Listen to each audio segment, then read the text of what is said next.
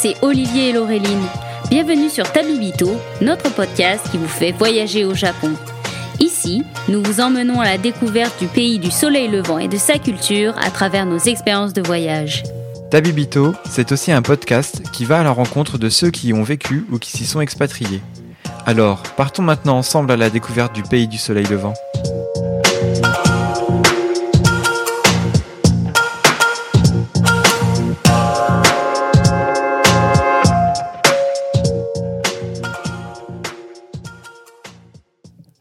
Bonjour à tous et à toutes. Avant de vous laisser vous embarquer pour cet épisode consacré au Shinto, je voulais vous faire un petit message d'annonce. Tabibito va prendre des vacances cet été. Il n'y aura donc pas d'épisode ce mois d'août, mais on se retrouvera bien sûr au mois de septembre pour un prochain épisode. Nous vous souhaitons bien sûr un très bel été. À très bientôt et très bonne écoute.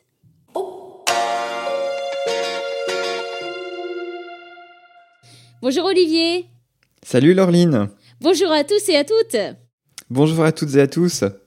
Alors, pour cet épisode 19, on vous l'avoue tout de suite, on est en train de réaliser un petit miracle. On a euh, Samantha qui est en direct de Tokyo pour nous parler du Shinto parce que euh, alors euh, c'est un peu le mystère quand on est à l'autre bout du monde. qu'est-ce que le Shinto Comment Où Quoi Qu'est-ce? Donc on a invité quelqu'un qui s'y connaît mieux que nous. On pourrait même dire une professionnelle. Et donc on est en direct de Tokyo avec Samantha. Bonjour Samantha. Salut Olivier. Salut Laureline. Salut Samantha, bah écoute, ça fait tellement plaisir de monter euh, cet épisode avec toi. Euh, ça fait un petit moment qu'on discute sur les réseaux et c'est vrai que bah, tu es déjà très sympathique, mais tu es surtout une experte aussi du Shinto. Donc euh, ça fait deux qualités en une personne. Ah, c'est gentil, oui, oui, j'avais très hâte de discuter de tout ça avec vous. Bah, et donc du coup, est-ce que tout d'abord tu peux te présenter un peu rapidement pour ceux qui te découvrent? Nous parler de toi, de comment tu es un peu arrivé au Japon, et puis surtout, euh, tu as travaillé pour le Meiji Jingu, qui est un des grands sanctuaires de Tokyo. Oui, oui, oui, c'est ça. Alors moi, je, m'appelle Samantha. Euh, je viens du sud de la France à l'origine, je viens de Marseille. Et euh, j'ai étudié le, japonais pendant quelques années avant d'arriver à Tokyo. quand je suis arrivée la première fois à Tokyo, j'étais serveuse parce que je voilà, j'avais pas vraiment de d'idées d'entreprise, d'idées de travail, euh, j'étais un peu paumée. Donc c'est un peu typique, euh, typique des 20 ans. Donc je suis un petit peu arrivée ici euh, en étant serveuse dans un izakaya, dans les, petits bars japonais, restaurants assez sympathiques, mais, mais quand même très, très, très bordéliques, pas trop cher, un peu les boui-boui, du quartier. C'était une bonne expérience, mais je ne recommencerai pas, on va dire ça comme ça. Et après euh, cette expérience-là dans le restaurant, effectivement, je me suis retrouvée à bosser pour le Meiji Jingu, qui est donc, euh, comme tu disais, le, euh, un des sanctuaires les plus importants du Japon, voire même le plus important de Tokyo en tout cas. Il y a une petite concurrence avec le sanctuaire de Ise, qui est probablement, je dirais que c'est quand même le plus important du Japon, c'est quand même le sanctuaire d'Issei. Euh, mais c'est vrai que le Meiji Jingu a une, une, bonne position derrière. On mesure ça en règle générale au nombre de visiteurs, tout simplement. Quand on dit euh, quel sanctuaire est, important, on aime bien parler euh, en termes de nombre. Quoi, en termes... Donc c'est un peu court, mais en gros, c'est mon parcours. Et donc du coup, ça serait quoi pour le Meiji Jingu, le nombre de visites? Bah, En fait, par exemple, on peut prendre la période du Nouvel An. le Nouvel An, où il y a, y a, quand même beaucoup de, de Japonais qui visitent pour euh, rafraîchir un petit peu, euh, pas le karma, mais pas ça c'est bouddhiste, mais euh, rafraîchir un peu l'année passée et commencer la nouvelle année. C'est très important au Japon. Plus important que Noël. Hein. Le nouvel an, c'est vraiment un élément de la culture japonaise. Et c'est le moment avec la plus forte affluence dans les sanctuaires, dans tous les sanctuaires du Japon, surtout parce que les Japonais ont des jours de congé. ils en ont à peu près 3-4. Et c'est vrai qu'en règle générale, on prend cette fourchette-là pour juger un petit peu du, de la popularité d'un sanctuaire. Et le Meiji Jingu, c'est des chiffres qui font tourner la tête. Hein. Euh, en 3-4 jours, en une semaine, on va dire à peu près une semaine, on tourne autour de entre 2 et 3 millions de visiteurs euh, en quelques jours. Euh, alors pendant le coronavirus, c'était intéressant comme situation parce qu'on a essayé de les empêcher de, de, de venir en vague écrasante. On n'a pas très bien bah réussi. On n'a pas réussi du tout. D'ailleurs, c'était, ça a été un vrai casse-tête parce que euh, on s'est dit bon, ben, on va fermer le sanctuaire parce que sinon ils vont rentrer quand même, quoi. Mais euh, le problème de fermer le sanctuaire, c'est qu'après vous avez un gros portail, une grosse barrière, et les gens se pressent contre la barrière, et il peut y avoir des accidents. Donc on nous a dit, la mairie nous a dit, ben non, il faut pas fermer parce que ça va créer encore plus d'accidents. Et puis il y a une route pas loin, donc été un gros casse-tête. Ça a vraiment pas facile, hein, vraiment organisé. Hein. Alors moi, je voudrais quand même faire un petit temps mort à ce moment-là de l'épisode parce que on est, on est confortablement installé en train de, d'enregistrer cet épisode. On a certainement nos auditeurs ou nos auditrices qui nous écoutent euh, en train de faire leur cuisine ou en train d'aller au boulot comme Ichinisan Japon, petite euh, dédicace. Et là, euh, on se dit quand même, on interview une Française qui a bossé pour un sanctuaire Shinto au Japon enfin, c'est quand même, euh, enfin, une conjoncture. Je trouve, c'est un alignement des planètes qu'on n'aurait pas du tout misé au départ. Alors, c'est vrai que tu en parles très bien euh, dans l'épisode sur le podcast Mensetsu. Mais est-ce que tu peux nous raconter un peu rapidement comment est-ce que le fil de la vie a fait que tu t'es retrouvé à ce poste? Parce que pour le coup, je trouve que tu as un parcours de vie qui est assez improbable par rapport à tous les expatriés qu'on peut, bah, qu'on peut voilà, connaître, voir voilà, moi je trouve que c'est un parcours absolument incroyable. Donc voilà, est-ce que tu peux nous, dire un petit peu comment tu es arrivé euh, à travailler pour, euh, pour ce sanctuaire? Oui. Ouais, ouais. Euh, alors, c'est vrai que c'est pas, pas habituel parce qu'on a l'habitude de voir plutôt des étrangers au Japon qui sont sous des contrats, on appelle ça les contrats d'expatriés. techniquement, légalement, on est tous expatriés, hein, que vous soyez sous contrat local ou pas au Japon, que vous soyez envoyé par votre boîte, légalement, on est tous appelés des expatriés. Mais au Japon, quand on dit que quelqu'un est expatrié, c'est quelqu'un qui est sous son contrat euh, d'origine dans son entreprise et qui est envoyé par son entreprise au Japon pendant euh, quelques années pour, euh, pour y bosser. C'est vrai que ce qui est un peu différent pour moi et pour quelques autres personnes de, de, la communauté ici que je connais des étrangers, c'est quand vous travaillez pour un contrat, avec un contrat local, donc quand vous travaillez comme un japonais, comme une japonaise, c'est vrai que ça vous donne tout de suite une autre expérience. Euh, l'appartement n'est euh, pas fourni, donc il faut le trouver vous-même. Euh, vous êtes beaucoup plus impliqué dans la vie japonaise parce que du coup, il n'y a pas vraiment la bulle de protection de l'expatriation. Donc c'est vrai que c'est pas c'est pas le plus commun. Mon profil n'est pas forcément le plus commun, surtout quand on commence en étant serveuse, quoi. Mais quelque part, les, les, conversations les plus intéressantes que j'ai eues, c'est avec des personnes comme moi qui se sont lancés dans l'aventure à se dire je vais me mettre dans un contrat local. Alors contrat local au Japon, ça veut dire euh, pas de congé, ça veut dire euh, pas de jour de congé de maladie, c'est pas, euh, c'est pas fun. Hein. Mais par contre, en termes d'expérience, c'est dingue. Et moi, le Meiji Jingu en particulier, j'y ai atterri grâce à une ancienne professeure de mon université. Je suis venue au Japon en échange universitaire pendant un an. Et euh, il y a beaucoup ce système au Japon du, du sensei, du, de la personne qui vous prend un peu sous son aile. Et moi, ça a vraiment été ça. C'est une femme qui a décidé euh, au bout d'un an que elle aimait mes idées, que euh, j'avais envie de rester au Japon et qu'elle voulait m'aider. Et elle m'a présenté à un monsieur qui m'a présenté au Meiji Jingu. Voilà, ça a vraiment été. c'est comme, c'est beaucoup comme ça le Japon. Hein. C'est très réseau, très connexion. Donc c'est comme ça que j'ai atterri au Meiji Jingu en gros. À la fois réseau et bonne étoile, quoi.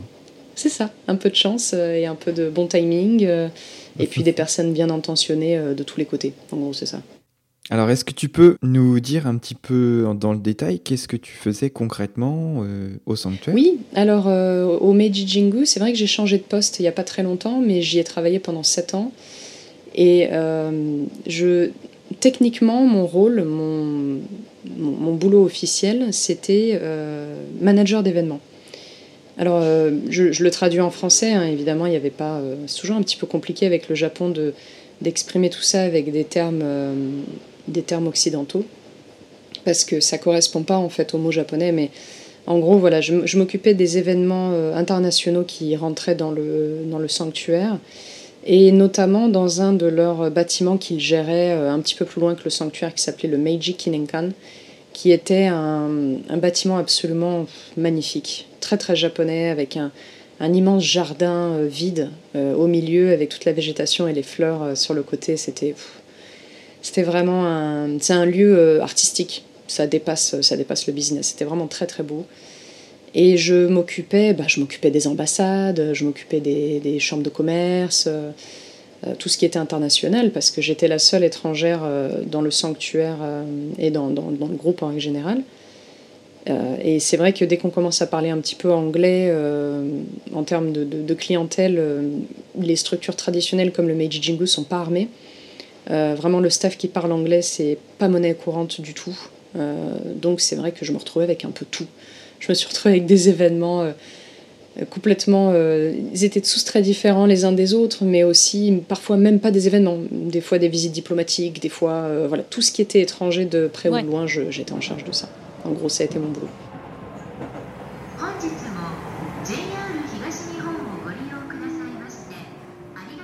Et euh, alors du coup, maintenant qu'on a parlé un peu de tes missions au centre, on va parler un peu au cœur du sujet parce que nous, on voulait t'inviter pour que tu puisses expliquer un peu plus en détail ce qu'est le Shinto à notre audience, parce que c'est vrai qu'il euh, y a très peu d'ouvrages, et surtout en français, qui expliquent qu'est-ce que c'est, euh, qui expliquent les origines. Moi, j'ai enfin trouvé un livre qui permet en fait de pour un étranger en fait de enfin toucher un peu du doigt le sujet et en plus c'est d'autant plus difficile au Japon parce que le Shinto et le bouddhisme, ils ont un peu ce syncrétisme. Donc c'est assez difficile de les différencier. Donc, est-ce que tu peux euh, nous expliquer ce qu'est euh, le Shinto, sa relation au bouddhisme, par exemple? Oui, alors euh, c'est vrai que c'est compliqué. C'est vrai que le bouddhisme et le shintoïsme, on a tendance un peu à les confondre. c'est tout à fait normal de les confondre, c'est parce qu'ils vivent ensemble depuis des siècles. Et quand vous avez deux éléments comme ça qui, qui se côtoient depuis très longtemps, c'est tout à fait normal qu'un mouvement s'inspire de l'autre et vice-versa. Surtout quand c'est des mouvements qui vivent en cohabitation, en fait. C'est un peu ce qui est euh, fascinant avec le bouddhisme et le shintoïsme, c'est que c'est deux religions absolument différentes, euh, qu'on peut pas, euh, peut pas les, on peut pas les, mélanger. C'est-à-dire on peut pas se tromper sur le bouddhisme et le shintoïsme quand on commence à s'y pencher un peu, mais malgré leurs différences, au Japon, elles cohabitent. Alors, il y a eu une période compliquée pendant l'état le Shinto d'État, où on a essayé un peu de se débarrasser du bouddhisme pour euh, essayer de réinstaurer un peu une identité japonaise à travers une religion euh, qui était euh, originellement japonaise. Mais à part ce chapitre-là, en règle générale, on peut dire quand même que le bouddhisme et le shintoïsme ont toujours coopéré au Japon. Et ça donne un syncrétisme qui fait que c'est vrai qu'on se mélange un peu les pinceaux. Mais c'est très différent. Déjà, le bouddhisme n'était pas n'était pas au Japon à l'origine. Euh, ça a été euh, importé par. Euh, alors on pense que ça serait plutôt par la Corée, pas la Chine. On pense parce qu'il y avait un échange en fait à l'époque. Quand je dis à l'époque, c'était à peu près 4e, 5e siècle après Jésus-Christ pour nous. et il y avait des échanges d'érudits. Il y avait des échanges entre la Chine, le Japon, la Corée, d'autres pays. il y avait des échanges de de, de, personnes qui voulaient étudier, euh, surtout avec la Chine, qui voulaient étudier la culture, qui voulaient voir comment ça se passait dans les autres pays. Donc euh, on s'échangeait beaucoup de, de, connaissances comme ça à travers des envoyés, euh, des, envoyés de, des envoyés érudits. Et la Corée, notamment, avait pas mal d'échanges avec le Japon. Et c'est comme ça que le bouddhisme serait arrivé. il serait arrivé à travers la cour impériale pour dire les choses simplement, euh, la cour impériale, comme beaucoup de noblesse, comme beaucoup de, grandes familles, euh, était toujours un petit peu en recherche de culture, en recherche de nouvelles choses à étudier, à apprendre. Et le bouddhisme, c'est beaucoup de beaucoup d'écriture, beaucoup de d'études. Il faut être très dévoué. Euh, voilà, donc c'était c'était une religion noble pour eux. Alors que le Shinto, qui était déjà là avant le bouddhisme, c'est une religion du peuple. C'est une religion bouseux. Euh, c'était un peu comme ça que c'était vu à hmm. l'époque. Il n'y avait pas besoin de lire, il n'y avait pas besoin d'écrire. Euh, c'était des divinités, euh, des divinités de quartier, des divinités proches de la nature. donc c'était vraiment, il n'y avait rien de concret. Il n'y avait pas de livre, voilà, il n'y avait pas de, pas de, de, principe de conversion, toujours pas.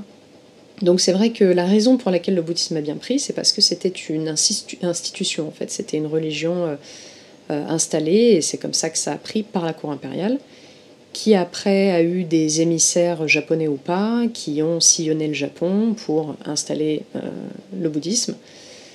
Mais le bouddhisme n'a jamais renversé le Shinto, parce que l'essence même du bouddhisme, c'est que c'est une religion de, la, on va dire de la branche qui a atterri au Japon, parce qu'il y a plusieurs branches dans le bouddhisme. Mais la branche qui a atterri au Japon est une branche qui euh, est basée sur, euh, sur l'acceptation.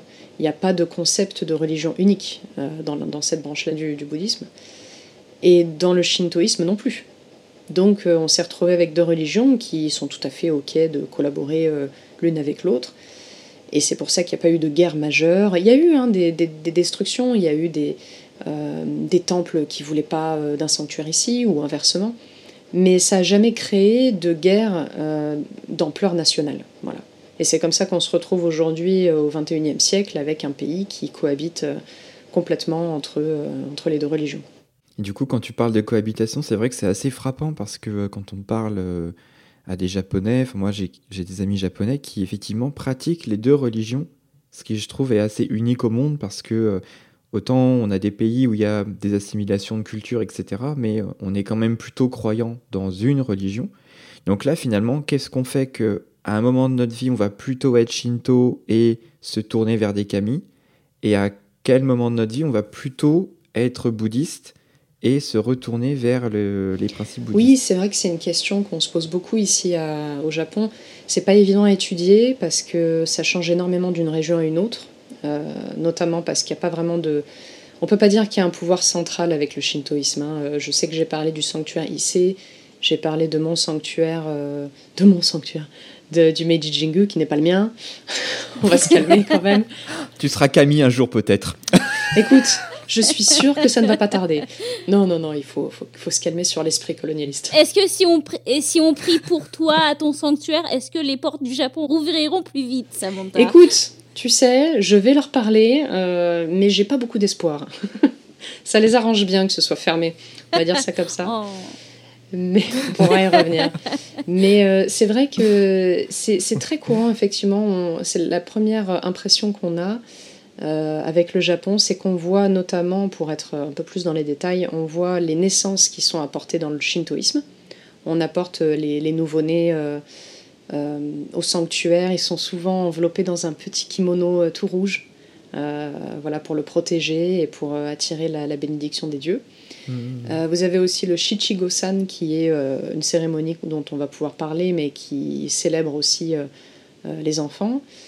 Le mariage se fait euh, un peu au milieu entre les sanctuaires shintoïstes et euh, les fausses églises chrétiennes. Donc c'est toujours assez drôle de voir ça. Alors en plus, mon boulot actuel maintenant, puisque j'ai changé du Meiji Jingu, je vois, des, je vois ces fameux faux euh, mariages chrétiens arriver. On a, on a deux chapelles hein, là où je travaille. Et c'est vrai que, alors je sais pas forcément pour mon lieu de travail, mais je sais que dans d'autres chapelles, on a aussi des faux prêtres euh, qui sont juste là pour porter, euh, porter l'espèce de toge. Ouais, c'est vraiment une mise en scène euh, pour avoir la photo avec la robe blanche, le vitrail, etc. C'est ça, c'est ça, c'est pour l'ambiance, quoi. C'est c'est le mariage Disney. En fait, c'est ça, c'est la grande robe, la grande robe à paillettes. voilà, plus ça en met plein la vue et mieux c'est. Donc c'est vrai que voilà, c'est un petit peu entre les deux. Au Japon, il y a un petit peu l'effet chapelle et l'effet euh, sanctuaire shintoïste avec le, magnifique euh, kimono euh, tout blanc ou rouge parfois. Donc je pense que les mariages sont vraiment divisés entre les deux. c'est aussi très courant d'avoir un mariage shintoïste en kimono au sanctuaire et après de faire la fête derrière avec une robe Disney. Donc il y a un petit peu les deux. Et la mort se rapproche complètement du bouddhisme. Euh, les, décès, les funérailles, ça c'est complètement dans le bouddhisme. Mais donc, en plus d'avoir le syncrétisme entre le shintoïsme et le bouddhisme, vous avez aussi même un élément de la chrétienté au milieu, ce que je trouve euh, fascinant. Et ce qui est incroyable, c'est qu'ils ne s'excluent pas en fait euh, les uns des autres. C'est ça qui est assez intéressant. C'est ça, tout se mélange. C'est complètement ça, tout se mélange. Il n'y a pas d'injures, d'insultes faites. Alors, faut se méfier parce que il y a quand même des sectes au Japon. Il y a des sectes bouddhistes qui sont euh, très puissantes, euh, qui ont une emprise assez, euh, assez impressionnante sur le Japon. Et pour ces sectes-là, on mélange pas. Pour ces sectes-là, c'est vraiment voilà mariage dans, dans, la secte, etc. Donc c'est pas non plus à 100% syncrétisme, voilà, on accepte tout le monde. Les sectes, ces sectes existent, mais c'est pas la majorité. La majorité des Japonais sont quand même voilà un petit peu entre ces trois religions quand ça convient à leur vie, tout simplement. C'est-à-dire que euh, s'ils ont envie d'aller célébrer euh, l'obtention d'un diplôme dans un sanctuaire, ils feront ça. Et si, euh, s'ils veulent aller visiter leur grand-père décédé, ils iront au temple. Voilà, donc ils se posent pas vraiment de questions. En fait, pour eux, c'est normal de, que tout cohabite. C'est vrai, du coup, c'est assez particulier. Je pense que quand on est dans la culture, ça devient évident, mais pour euh, les gens extérieurs et pour des gens qui sont un peu trop peut-être cartésiens comme moi, c'est vrai que j'aurais tendance à, attendre des explications claires. Par exemple, ben, pourquoi une famille va forcément d'abord penser à un baptême en allant voir un, en allant voir un, sanctuaire et donc peut-être introduire dans la famille la notion de kami ou la protection d'un kami et pourquoi finalement lorsqu'on a un décès ou un, un événement malheureux pourquoi finalement est-ce qu'on va dans un temple et on va vers le bouddhisme et en fait je pense enfin je sais pas ce que tu en penses mais j'ai l'impression qu'il n'y a pas de réponse franche à ça c'est j'ai l'impression que la réponse c'est de dire c'est comme ça oui oui oui c'est normal que tu te confrontes à ce genre de réponse parce qu'on est tous les mêmes. Hein. Quand ça vient sur notre propre culture, à moins d'avoir fait des, vraiment des études poussées euh, sur un domaine, c'est dur d'expliquer quelque chose qui est inné en fait. Euh, moi, quand on me demande d'expliquer euh, en France pourquoi on a un apéritif, vous savez, le fameux apéro. oui. Je sais, ça a l'air idiot, mais écoutez, les Japonais sont, sont complètement euh, vraiment intrigués de, du sens de l'apéritif. C'est-à-dire que quand je leur dis oui, on, mange et on boit avant de manger et de boire, ils me disent mais comment, pourquoi oui. J'avais jamais pensé jusqu'à ce qu'un japonais me dise mais dis donc. Euh, mais oui, c'est ça. C'est vrai que j'y avais jamais pensé non plus. Et on en a, tu sais, on a une liste de choses comme ça. Et quand les japonais nous demandent, on se retrouve comme des billes à dire ben c'est comme ça. Je sais pas vous. Mais c'est pareil, moi, à chaque fois que je rencontre quelqu'un qui apprend le français, on me demande, mais euh, comment vous savez que c'est euh, féminin? Comment vous savez que c'est masculin? Tu dis, bah c'est comme ça. Bah je sais pas, c'est comme ça. Tu retiens. Et puis surtout, t'arrêtes de me poser des questions. Voilà, il faut répondre, ça, c'est très important. Non, non, mais c'est vrai, c'est très très dur et les Japonais sont pareils. Les Japonais, quand on leur dit mais pourquoi, euh, pourquoi vous vous inclinez sous le tori, pourquoi vous faites ça? Bah, Ils disent bah je sais pas, je l'ai toujours fait quoi. Et ils répondent ça, mais si on pousse un peu plus dans l'analyse, il y a des réponses. Euh, la raison pour laquelle c'est aussi euh, séparé entre le Shinto le bouddhisme avec les tâches, c'est le résultat de plusieurs siècles en fait d'adaptation à la vie. C'est-à-dire qu'au tout début, le Shinto s'occupait des, funérailles, des décès, tout ça. Il y avait un élément, si vous lisez un livre comme le Kojiki, qui est euh, une des premières, des premières traces écrites du shintoïsme, il y a un enfer par exemple dedans il y a une, une mention des, des enfers. D'accord. Et donc c'est bien la preuve que le Shinto se, se, préoccupait il y a très très longtemps des, des questions de la mort. D'ailleurs, les kami euh, deviennent des kami, pour, on va en parler, mais les kami humains, comme par exemple la famille impériale, deviennent plus ou moins des kami euh, célébrés une fois qu'ils sont décédés. Euh, c'est débattable parce qu'on les considère aussi plutôt comme des kami, même quand ils sont vivants finalement. Mais il y a un peu ce passage de la vie à la mort qui fait que vous devenez des kami. Donc, le Shinto se pose ces questions-là, mais la réponse est simple, c'est que le bouddhisme est arrivé et le bouddhisme avait déjà un système plus en place de, cimetières, de rites, de rites de funérailles. Et petit à petit, euh, ça s'est fait de façon naturelle que le bouddhisme s'occupe quasiment exclusivement des funérailles, par exemple.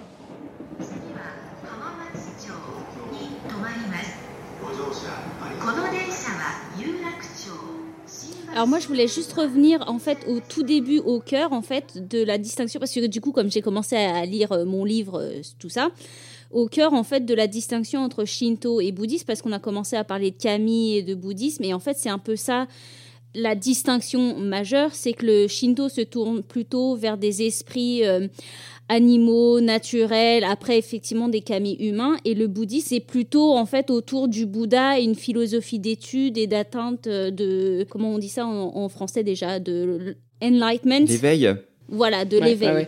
C'est très bien résumé, c'est ça en fait. Je, même pour rendre les choses encore plus simples, quand je dois expliquer rapidement la différence entre le shinto et le bouddhisme, parce que j'ai vraiment beaucoup cette question, je dis le bouddhisme est centré sur euh, l'humain, et le Shinto est centré sur la nature.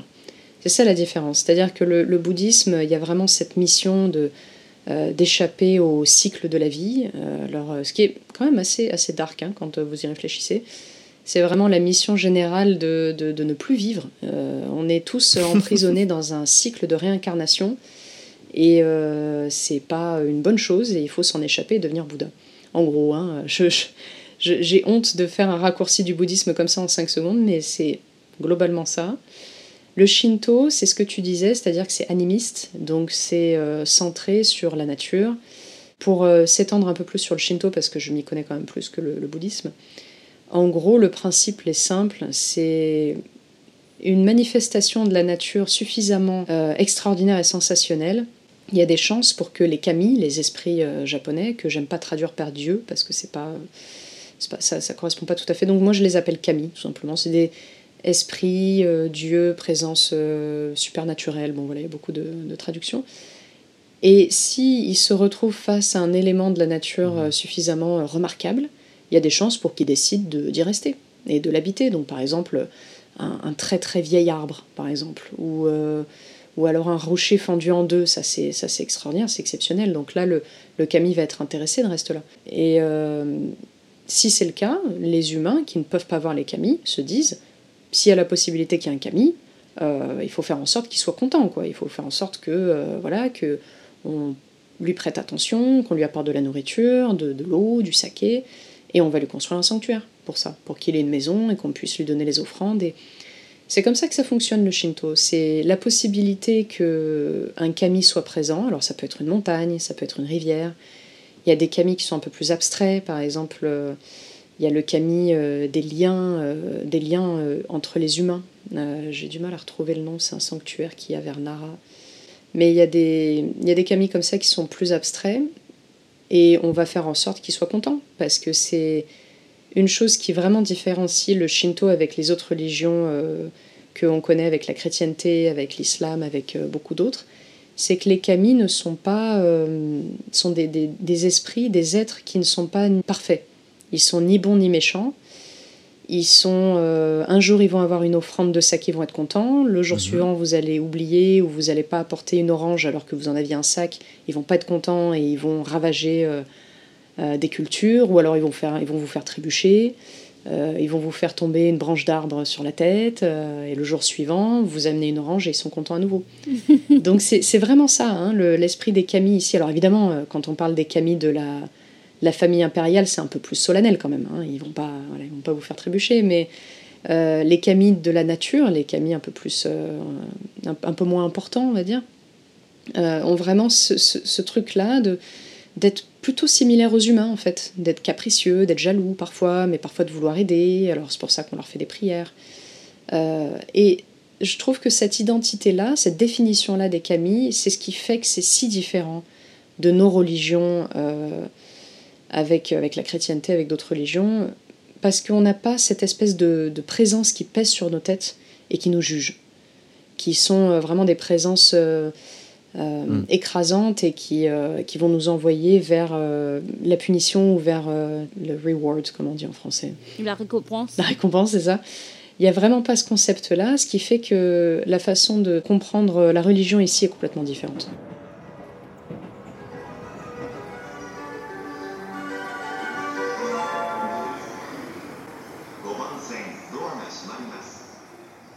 Pour revenir juste rapidement sur les figures principales, euh, bah, je refaire toujours à mon bouquin. En fait, il parlait du mont Fuji, par exemple, qui est, euh, je suppose, une, quelque chose qui, nous, pour euh, ceux qui voyagent au Japon, qui ont cette image du Japon, il y a le mont Fuji, qui est autant important et pour les Japonais et pour ceux, en fait, qui, qui voyagent au Japon. Et puis après, je pense que tu pourrais aussi revenir un peu plus en détail sur la famille impériale et d'où, en fait, elle est associée au Shinto.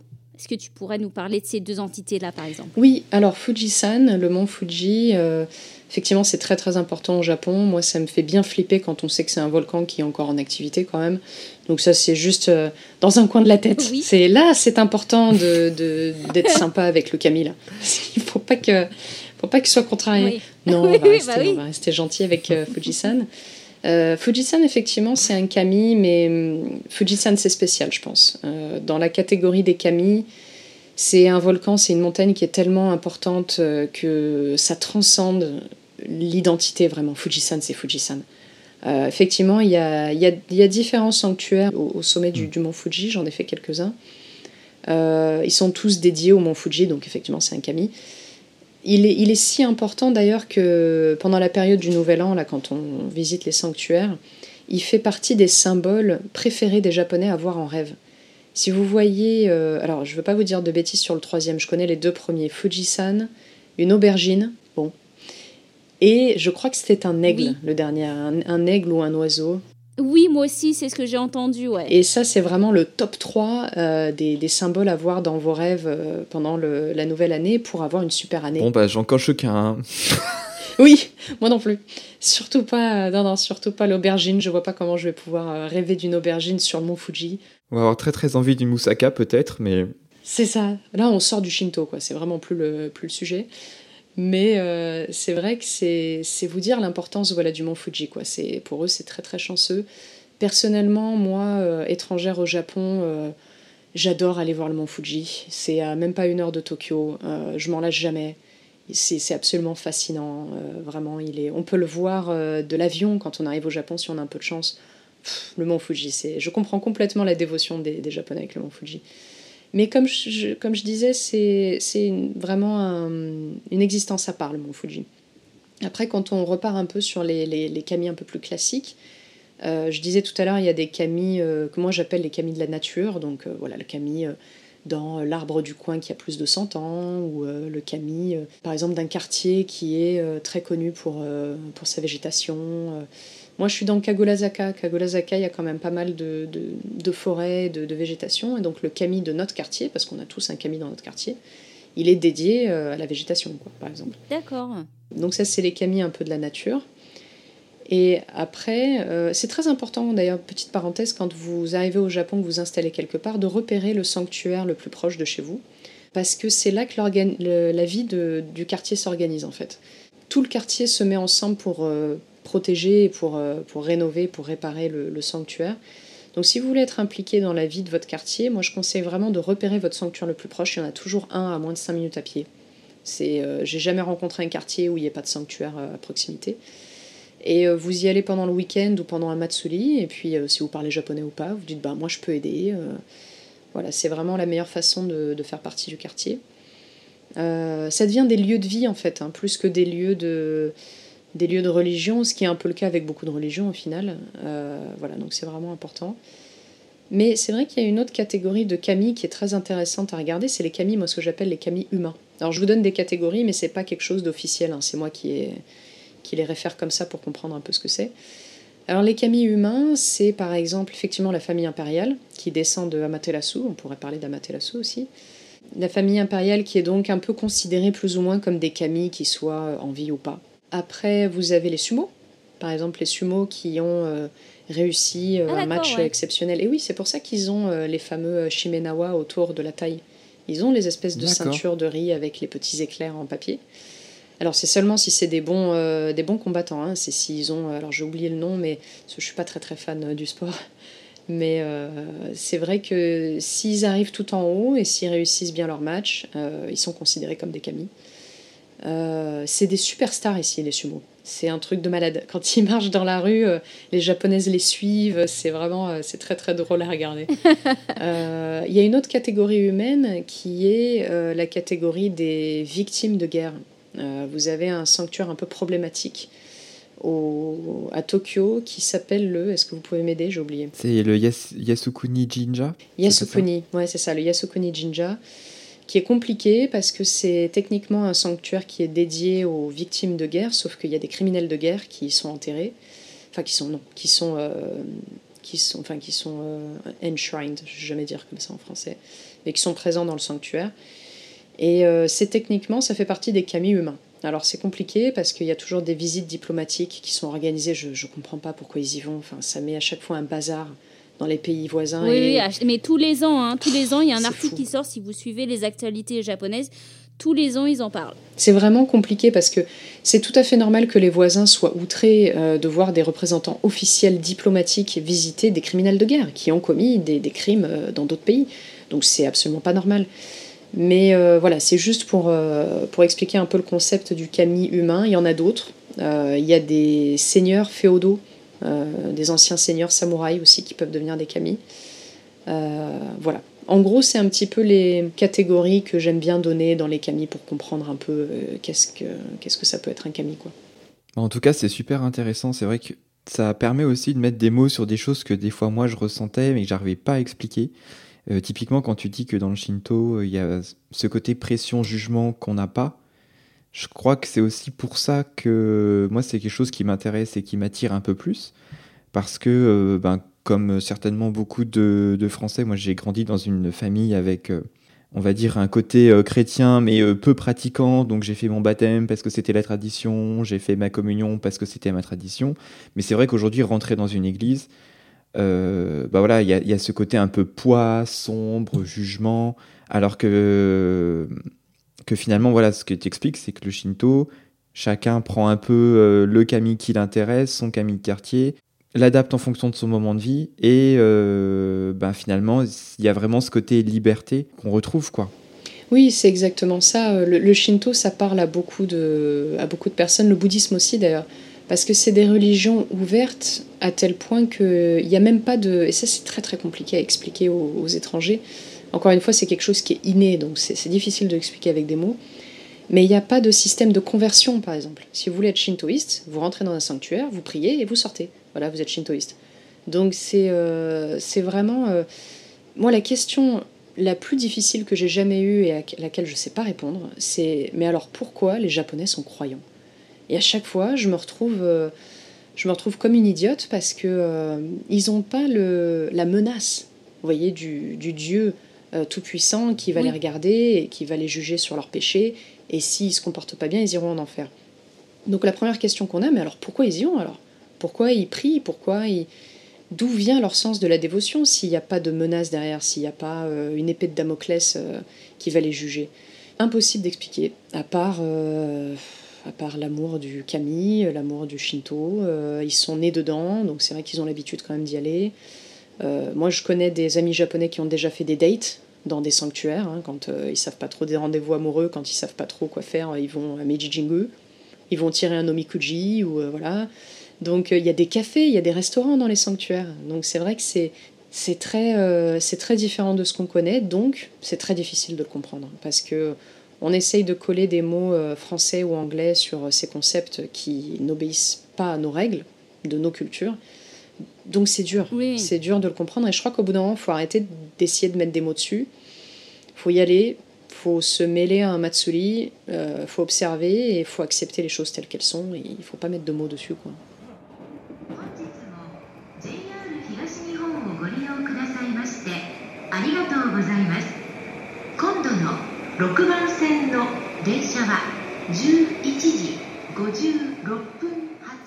Alors justement, avant de passer sur la partie un peu euh, pratique, tourisme, voyage, parce que l'objectif du podcast, au-delà de comprendre ce qu'est un petit peu le Shinto, c'est que tu nous expliques et que tu expliques un peu à, notre audience, euh, alors déjà peut-être des coups de cœur sur des sanctuaires, comment est-ce qu'on doit se comporter, qu'est-ce qu'il y a à faire, etc.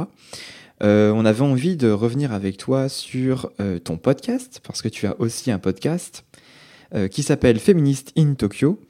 Et euh, bah, déjà que tu nous le présentes un petit peu, et puis derrière que tu puisses aussi nous parler euh, de la place de la femme dans le Shinto et comment est-ce que tu vois, comment est-ce que tu vois ça?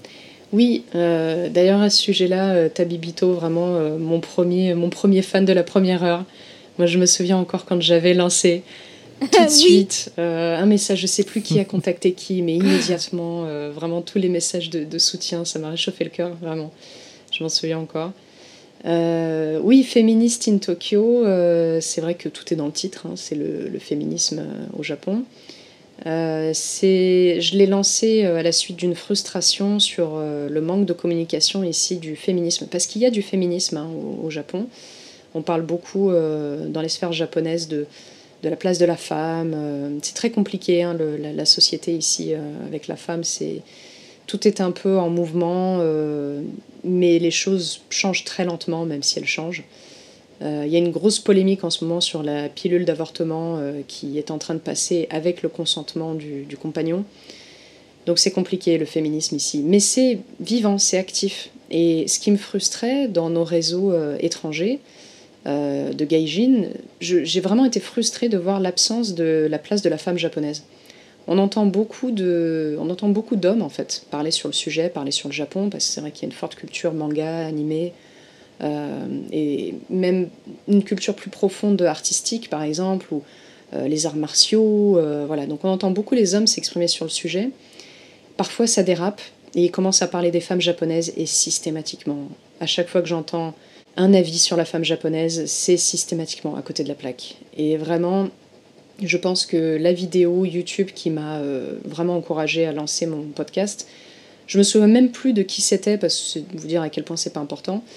C'était un homme français marié à une japonaise avec deux filles, qui avait fait toute une vidéo pour expliquer à quel point les, les chikan, les tripoteurs du, du, métro japonais, qui est quelque chose qui est un gros problème ici, il expliquait que c'était pas si problématique que ça, parce que sa femme et ses filles lui en avaient jamais parlé.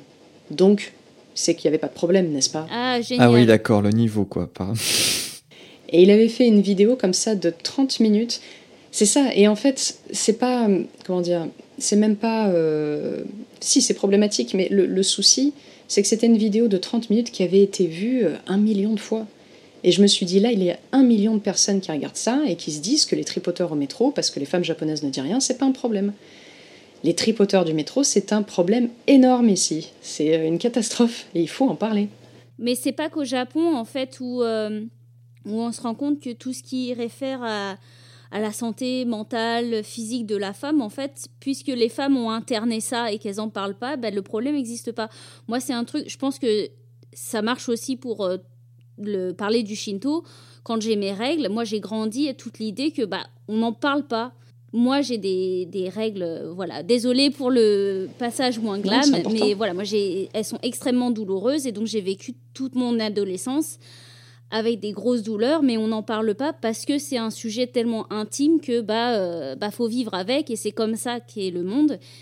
Et donc du coup, comme j'en parle pas, c'est un problème qui n'existe pas. Mais je pense que c'est euh, ça, c'est un peu partout.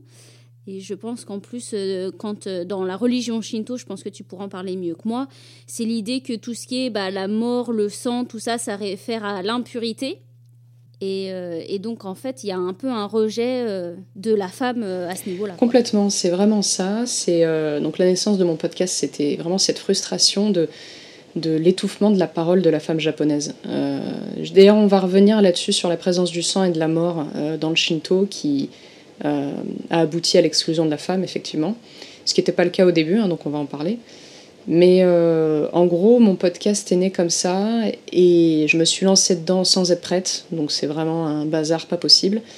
Mais euh, ce que je veux faire dans ce podcast, c'est de vraiment d'interviewer, d'avoir un maximum de femmes japonaises qui me disent ce qu'elles pensent en fait. voilà, qui me donnent leur avis sur un sujet qui les concerne et dont elles sont les spécialistes. Donc c'est un peu comme ça que j'ai lancé le truc. Euh, mais pour revenir à la question de base qui était euh, la relation des femmes dans le shintoïsme, c'est très très intéressant parce que euh, il y a beaucoup de façons de voir les femmes dans le shintoïsme. Effectivement, ce que tu disais, c'est très important. Le, sang et la mort qui sont tabous dans le shinto, c'était pas le cas au début. Comme je disais, on a donc le Kojiki, le fameux, un des fameux premiers écrits sur le shintoïsme, qui mentionne deux, trois, pas, beaucoup, mais deux, trois histoires de femmes qui ont leurs règles quand même. Et c'est célébré dans le Kojiki. Donc ça, ça en dit beaucoup, ça en dit long sur... Euh, si ça avait été si tabou que ça, ça aurait pas été dans le Kojiki. Donc au tout début, vraiment, le tabou du sang n'était pas là.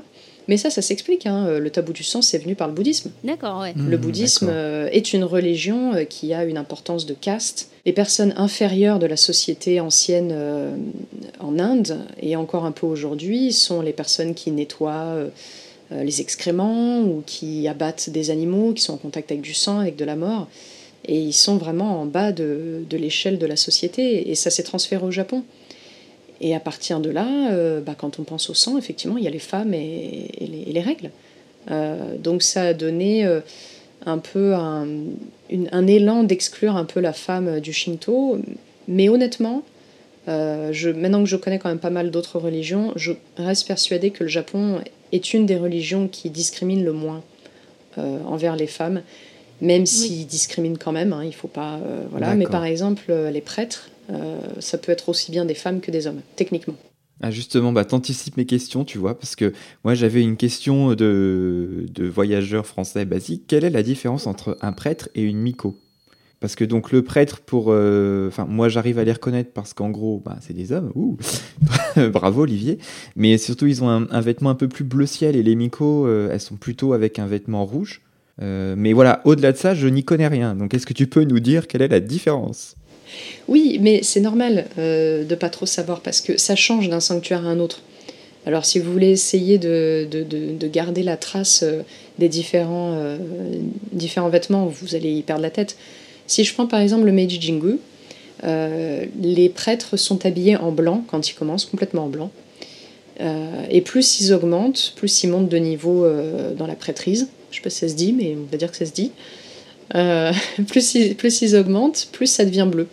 Alors au début c'est bleu clair, après ça devient bleu foncé, après vous avez bleu euh, violet, plutôt violet, et euh, il y a un bleu encore plus, enfin un violet encore plus foncé pour vraiment euh, le bras droit du prêtre. Et le haut prêtre, le prêtre le plus haut placé, est habillé en blanc à nouveau. Alors ça, je trouve ça absolument fascinant. C'est pas tous les sanctuaires, c'est les, je crois que c'est plutôt les sanctuaires liés à la famille impériale. D'accord. Le haut prêtre, le plus haut prêtre, est en blanc. Ce qui fait que moi, la première fois que je l'ai rencontré, j'ai cru que c'était un, un troufion qui faisait les photocopies. Pas du tout. Non, non, non. Puis alors, euh, je lui ai serré la pince et tout en plus. Hein. donc vraiment, euh, je... Oh, j'ai une catastrophe ce jour-là. Il faut pas, il faut pas les toucher à la base. Hein. donc c'était vraiment, c'était spécial comme jour. Il était très content. Hein. il était, il était mort de rire. Euh, ses, ses sbires un peu moins. Ses sbires étaient vraiment en panique. Mais, euh, mais ça va, tout s'est bien passé. J'ai pas été exclue du Japon.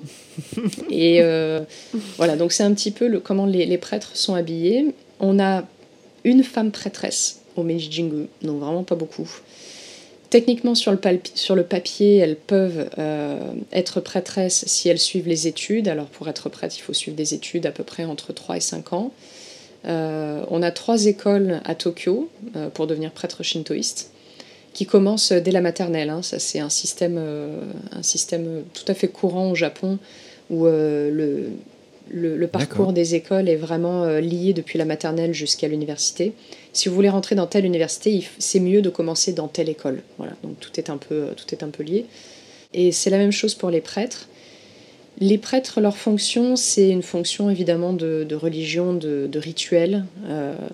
les bénédictions ils ont une, une, fonction de s'occuper du, du kamisama, vraiment de, lui apporter. Euh, au Meiji Jingu, c'est intense, hein, il faut leur apporter euh, des repas trois fois par jour, au lever du soleil, euh, le, à peu près vers midi, un petit peu après, et puis à la fermeture du sanctuaire, et c'est tout un rituel qui prend bien. Moi, la dernière fois que j'en ai vu un, je crois que ça nous avait pris 45 minutes. Il faut monter les escaliers une marche par une marche, d'abord le riz, après les fruits euh, voilà, il faut tout redescendre. Enfin, bon, ça prend vraiment longtemps.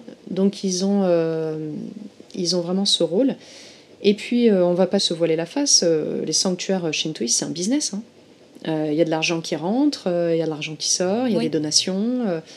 donc il faut gérer aussi tout ça. Alors les miko, c'est exclusivement des femmes. J'ai jamais vu de miko homme. D'ailleurs, c'est dans le, dans le nom, hein. dans le nom de la miko, il y a le terme femme. Et elles sont toujours habillées, j'ai jamais vu un sanctuaire euh, différent, elles sont toujours habillées en blanc et en rouge.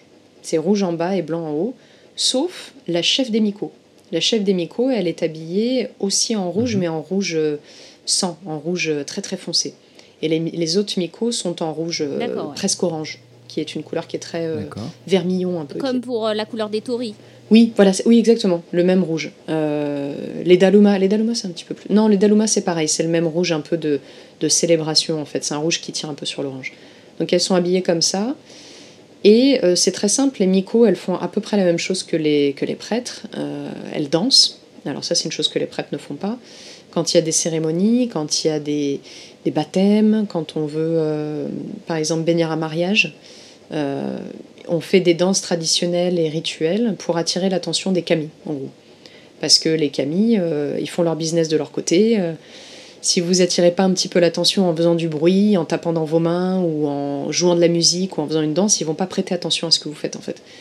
Donc c'est souvent pour ça qu'on fait du bruit euh, devant eux. Et une fois qu'on a leur attention, c'est comme ça qu'on a les bénédictions. Donc les miko font ça, elles jouent des instruments de musique aussi.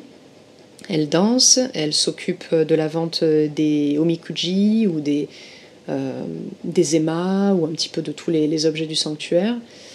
Euh, voilà. Et elles, elles n'ont pas besoin de faire d'études. Les miko, c'est souvent des baito, en fait, c'est souvent des, des part-time. Euh, elles sont très jeunes, il n'y a pas de... Donc des petits, des petits boulots, quoi, des jobs. C'est ça, c'est des petits boulots. C'est rarement des boulots à temps plein, sauf pour la Miko en chef, celle qui... Donc elles sont rémunérées alors Elles sont rémunérées complètement. C'est un baito, en fait, c'est un, un part-time très populaire. D'accord. Au Japon, moi j'avais une collègue quand je travaillais au, au Meiji Kinenkan qui avait été Miko quand elle était plus jeune. Donc quand j'ai appris ça, je lui ai dit Toi et moi, on va prendre un verre, il faut que tu me racontes. Euh, donc c'est vrai que c'était vraiment super. Elle, elle, était absolument fascinée et passionnée par ce, ce, boulot qu'elle avait fait. Euh, donc on en avait parlé longtemps. En anglais, c'est traduit par le terme maiden. Euh, maiden, c'est vierge. Rien à voir. La virginité, les Miko, c'est un mythe. C'est complètement. Je sais pas si c'est parce que on, on associe ça avec les bonnes sœurs, mais euh, ça n'a absolument rien à voir. Euh, D'accord. Donc, Parce que c'est vrai que c'est une idée qui est assez répandue. Enfin, sur. Euh, enfin, tu vois, typiquement, moi, j'imagine que c'est des choses que j'ai dû lire ou entendre, mais. il y a, enfin, j'avais cette croyance-là, quoi, que les Miko étaient des jeunes filles. Et, qui est qu'elles devaient. Non, non. De toute façon, techniquement, comment tu vas vérifier derrière? Première chose. Et puis, euh, il n'y a pas de règle officielle. Il n'y a pas de, si vous voulez être Miko, il ne faut pas que vous ayez de relations sexuelles. Non, ça n'existe pas. Donc, c'est pas du tout ça, mais c'est juste que euh, être Miko, euh, c'est quelque chose qui qui se traduit pas dans la vie adulte. C'est-à-dire qu'être prêtre à vie, oui, il y a vraiment un système, il y a un système de retraite, il y a un système de pension, voilà, comme un boulot euh, normal, entre guillemets. Ah Mais l'amico, non, l'amico, c'est vraiment un baito, quoi. C'est vraiment un part-time. Donc, euh, une fois qu'elles rentrent dans la vie active, souvent elles arrêtent d'être mico, ou alors elles deviennent prêtres. Elles peuvent devenir prêtresses. Ah oui, d'accord, ouais. Euh, alors, si je me souviens bien, je crois qu'il faut faire une année d'études complémentaires dans une des écoles de prêtres et vous pouvez devenir, devenir prêtresse.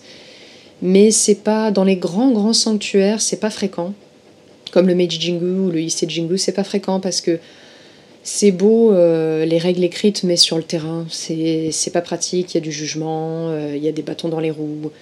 Donc dans les grands grands sanctuaires, ça se voit pas trop.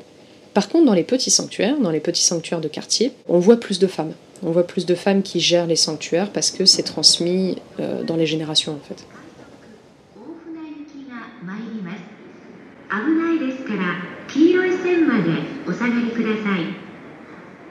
次は浜松 Bah écoute, c'est hyper intéressant. Franchement, je crois que on pourrait encore te poser des milliards et des milliards de questions. Oui, et je pourrais parler. Mais euh, bah, pour le moment, si ça vous, si ça te convient, on aimerait un peu plus partir sur la partie tourisme de l'épisode. Donc le but, c'est euh, bah, maintenant. Enfin, on a bien compris que le Shinto était quelque chose de très libre, de très ouvert et de très tolérant. Donc le but maintenant, c'est de dire aux gens qui nous écoutent, mais allez-y, rentrez, n'ayez pas peur. Euh, allez voir les sanctuaires, euh, n'ayez pas peur de faire d'impair. Euh, mais par contre, voilà, on a besoin de toi pour que tu nous expliques un petit peu bah, qu'est-ce qu'on peut y faire, quels objets on peut acheter. Peut-être qu'on pourrait commencer par comment reconnaître un sanctuaire et comment est-ce qu'on peut prier, parce que tu nous expliquais que qu'on pouvait tous devenir croyants en trois secondes. Donc comment qu'on fait? Oui, très bonne question, parce que c'est un peu le souci du, du Japon et des religions en général, c'est toujours un peu compliqué de débarquer là-dedans et de pas trop avoir l'air euh, d'un touriste, même si par défaut, quand on est étranger au Japon, on est touriste. Euh, moi, mon premier conseil que je donne toujours aux gens qui viennent au Japon, que ce soit pour le Shinto ou pas, si vous avez un doute sur comment vous comporter, regardez comment les Japonais font autour de vous et faites pareil. Par exemple, typiquement, une des questions que j'ai le plus, c'est quand on rentre dans le sanctuaire, il y a toujours une petite, station avec de l'eau, euh, le Temizuya. Et c'est vrai qu'on voit beaucoup les Japonais s'en approcher et se laver les mains, mais il y a beaucoup de gens qui me disent Mais comment euh, Par où on commence Droite, gauche Qu'est-ce qui se passe? Euh, Moi, je leur dis souvent Arrêtez-vous, 5 minutes, euh, regardez les faire et faites pareil. Et comme ça, vous, saurez tout faire. Mais on va revenir un peu sur, sur cette chose en particulier qui est le, Temizuya. Mais en gros, il faut vraiment pas être stressé parce que les sanctuaires shintoïstes ont vraiment l'habitude des étrangers qui viennent visiter ça les, je veux pas dire ça les flatte, mais ils sont très contents euh, de voir euh, l'intérêt que portent les étrangers à cet, élément important de, leur culture. Donc, euh, j'ai jamais vu un sanctuaire qui vraiment qui, se comporte mal avec les étrangers, sauf vraiment quand les touristes exagèrent. on va parler un peu des comportements à ne pas avoir dans un sanctuaire qui, pour moi, coule de source, mais on continue à, on continue à le voir au Japon. Alors si on commence au tout début avec euh, un sanctuaire, la première chose que vous voyez, c'est un toli. C'est comme ça que vous, savez, vous, pouvez savoir que c'est un sanctuaire d'ailleurs. Si, si un toli, c'est un sanctuaire. S'il n'y en a pas, s'il y a des grandes statues qui font très très peur, ça c'est un, temple bouddhiste. Alors juste pour t'interrompre, le tori, c'est la grande porte rouge avec donc deux pieds et la grande barre en haut pour donner une image au cas où les gens ne savent pas ce que c'est un tori. Et donc, pardon, je t'ai coupé. oui, oui, c'est ça. Le tori, c'est ça. Ça peut être en pierre aussi et ça peut être en bois. Celui du Meiji Jingu est complètement en bois, euh, sans couleur, mais la plupart du temps, c'est quand même rouge. Euh, si vous voyez un toli métallique, euh, il y a de fortes chances pour que ce soit une secte.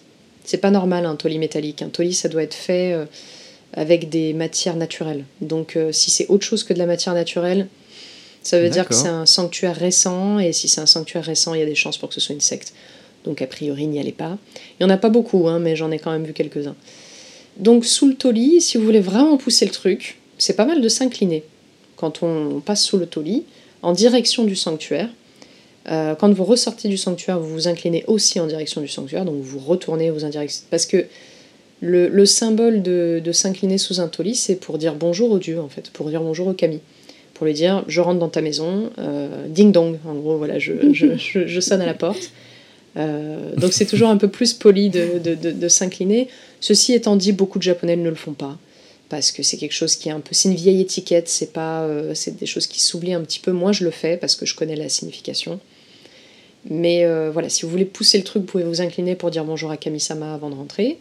Ne passez pas en dehors du toli. Si vous passez en dehors du toli, vous ne rentrez pas dans le monde des dieux. Vous rentrez pas dans le monde du Kamisama.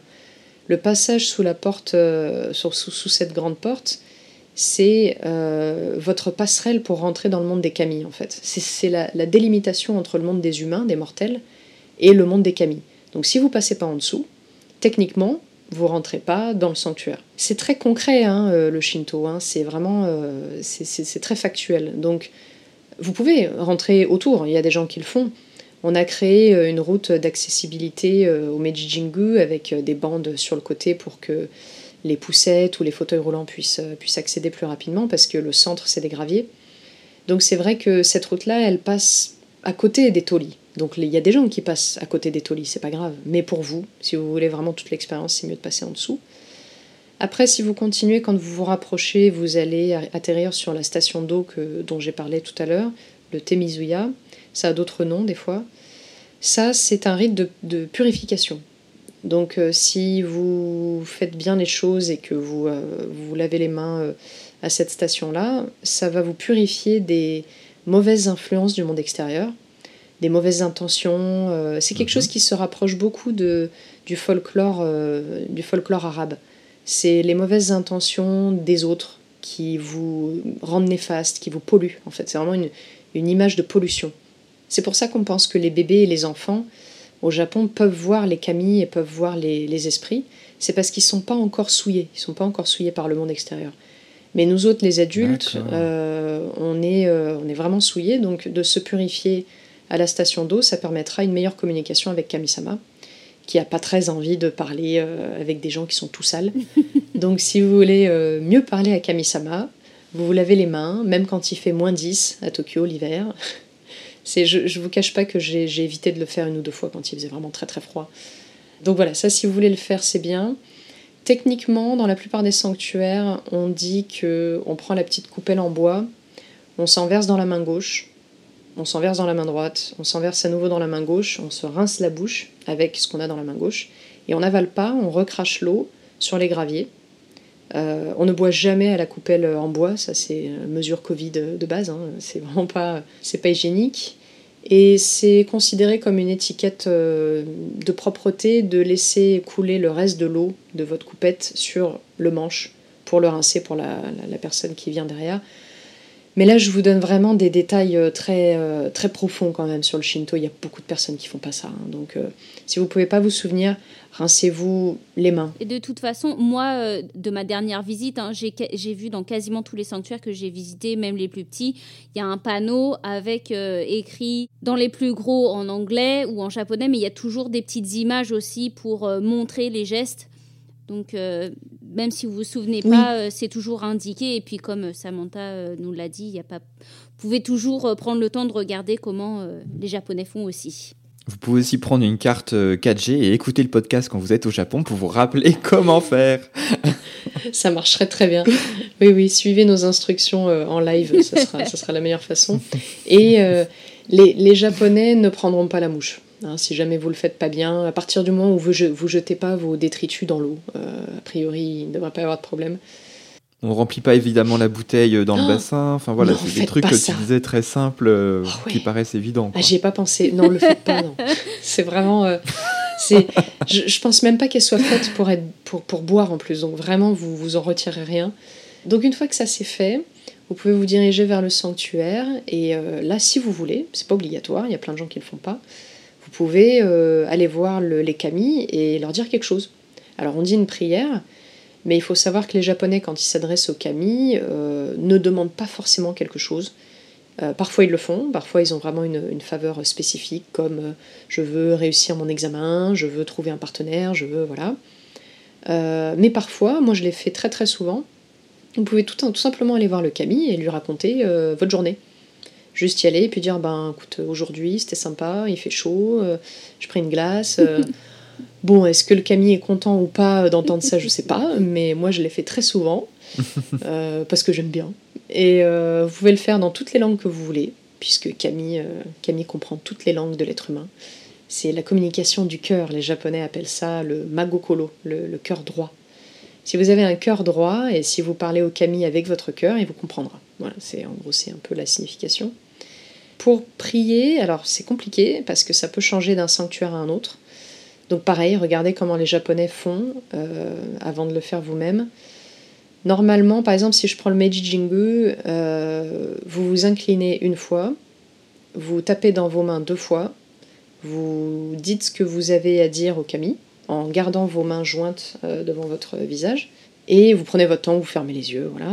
Et une fois que vous avez fini, vous vous réinclinez encore une fois pour dire merci de m'avoir écouté, et vous partez. On retape pas des mains pour, en, en sortant. Euh, non, Tu tapes juste deux fois en début de prière. Deux fois en début de prière Et c'est tout. Voilà. Et le clappement des mains, on pense que c'est pour, encore une fois, que c'est pour attirer l'attention du kami. C'est un peu la même chose que les danses et la musique.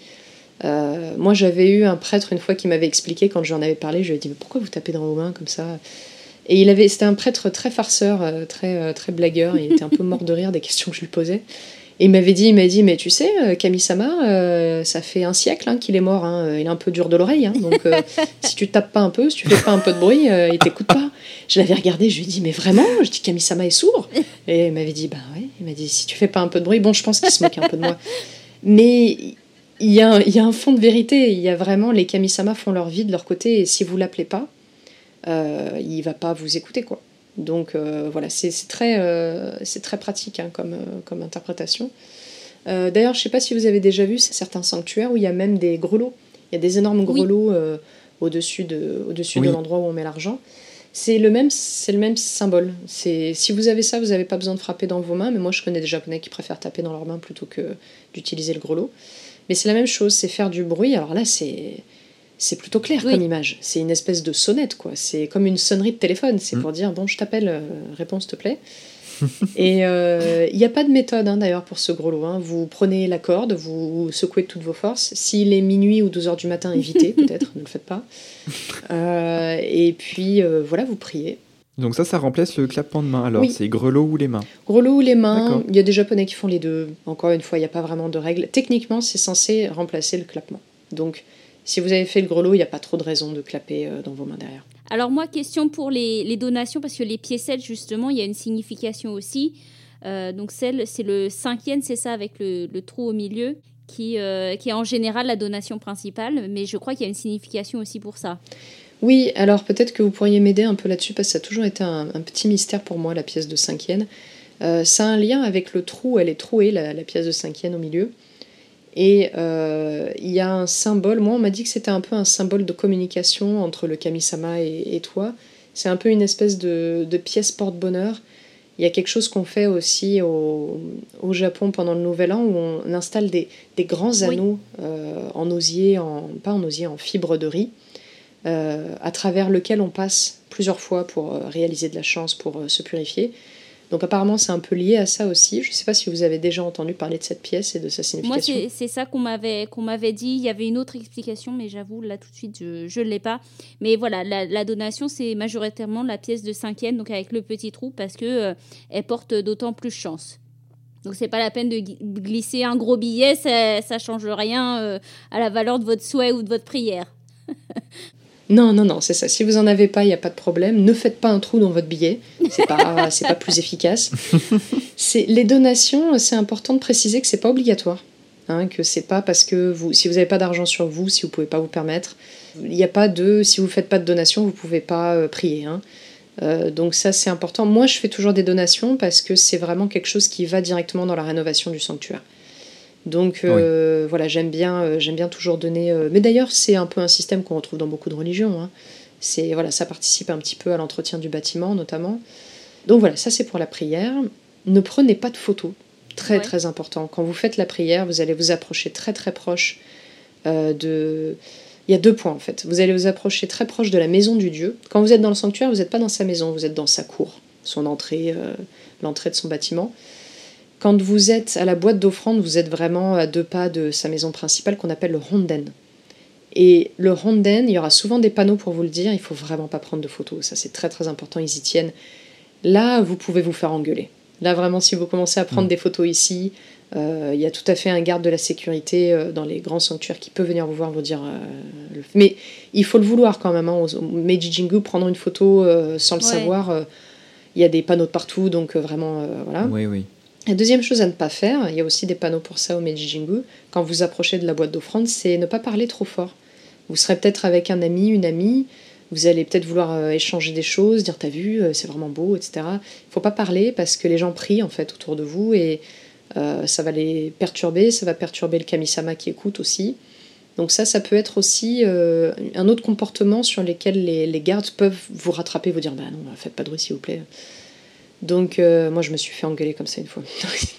Faites attention, je, faisais pas, je faisais pas gaffe et je suis une sacrée pipelette alors euh, du coup. Puis le problème c'est que moi quand j'y vais, j'y vais souvent pour montrer le Meiji Jingu et pour expliquer euh, le, Shinto ah et le voilà à mes, à, mes, à mes, amis. Donc c'est vrai que j'ai tendance à parler donc maintenant je fais attention. voilà ça c'est vraiment les deux choses à ne pas faire. je dirais éviter de rentrer dans le sanctuaire avec quelque chose à boire ou à manger vous, aurez peut-être des, cafés ou des restaurants à l'intérieur du sanctuaire, ça arrive. Ils recyclent les offrandes, en fait, les offrandes de, nourriture et de boissons parfois. Euh, une fois que ça a été présenté au Kamisama, ça existe des sanctuaires où ils font des cafés pour euh, distribuer les offrandes aux, clients. Mais même dans ce cas-là, on va vous demander de consommer quelque chose sur place, en fait. Donc si vous apportez votre Starbucks à l'intérieur, ils vont un peu vous regarder. Euh, de toute façon, ça vous viendrait pas à l'esprit de rentrer avec votre coca dans une, église. Donc c'est un petit peu euh, le même. Euh, non, mais c'est vrai, oui. Voilà, faut faire attention à ça. Nous, il y a deux ans, on a vu quand même un groupe euh, de, touristes chinois qui sont rentrés dans le Meiji Jingu avec un sac à McDo, avec un Big Mac et compagnie. Ah il, y avait, il y avait un gamin qui mangeait des frites et tout. Bon, là, vraiment, les gardes ont un peu hésité, mais ils oui, c'est pas très Ghibli, quoi. Ben non, ça casse un peu l'ambiance. C'est pas très Miyazaki compatible. Pas vraiment, c'est pas trop solennel, quoi. Non, puis c'est surtout que, voilà, les, on a dit que le, les, le Shinto ou même les temples, c'est des lieux, c'est des espaces ouverts. Hein, c'est pas comme les églises où c'est, on est dans des espaces clos, donc ça reste ouvert sur la nature, mais ça reste quand même des lieux de, prière. C'est comme un musée aussi, c'est des lieux à respecter pour l'entretien et aussi pour que, pour les gens, en fait, dans leur vie tous les jours, ils viennent prier. Donc il faut respecter aussi euh, leur espace à eux et l'idée que. Euh, bah, ils sont là euh, pour, euh, pour prier. C'est voilà, c'est un moment, ça reste un moment personnel et qu'il ne faut pas les déranger non plus. Complètement. C'est vraiment le Shinto, c'est ce qu'on parlait un petit peu tout à l'heure, c'est une religion, mais c'est plus qu'une religion maintenant pour eux. C'est vraiment, ça fait partie intégrante de leur culture, de leur identité. Ils en sont très fiers, euh, ils ont bien raison parce que c'est une belle religion. Donc avoir un comportement problématique, c'est comme partout, ça passe pas, c'est normal, ils ont raison ils comprennent, vraiment je vous le disais tout à l'heure, ils comprennent les touristes. Ils comprennent que les gens soient intrigués. Les sanctuaires japonais, c'est très beau. Donc euh, on a envie. Ils, laissent les gens prendre des photos, il n'y a pas de problème. Mais il y a deux, trois endroits où il ne faut pas en prendre. Euh, essayez de ne pas prendre trop les prêtres et les micos. Euh, je sais que c'est tentant, mais bon, ça reste des êtres humains quand même. Donc je limite mes photos aux photos de dos. Moi, personnellement, quand j'ai vraiment. Voilà, je, je, fais en sorte qu'on ne voit pas leur, leur visage parce qu'ils sont en train de travailler quand même et ça reste des humains. Donc, bon, attention à ça. Euh, mais bon, à part ça, en termes de faux pas, euh, Il n'y a pas grand-chose hein, dans les sanctuaires. hein. C'est vraiment... euh, le, le- le premier conseil que j'aurais dû vraiment donner dès le début, c'est euh, renseignez-vous sur le sanctuaire, sur la divinité du sanctuaire. Euh, on a un peu tendance à se dire, bah, c'est un sanctuaire shintoïste, quoi. Oui, mais chaque sanctuaire a son kami. Et vous n'allez pas dire la même chose à un kami euh, dédié à la fertilité que ce que vous allez dire à un kami dédié au lien humain, par exemple. Euh, demander au kami de la fertilité euh, de se marier très vite, qui est un, un souhait populaire au Japon, ça n'aura pas trop de sens. Donc euh, voilà, ça, c'est, ça je trouve que c'est super facile. hein. Vous ouvrez Google Maps, vous cliquez sur le sanctuaire, Ouais. vous voyez le nom. Dans la description, souvent, il y a écrit quel, quel kami c'est. Et puis ça vous donne juste un lien supplémentaire parce que sinon vous visitez quelque chose dans le vide. Quoi. Vous savez même pas à qui vous parlez. 5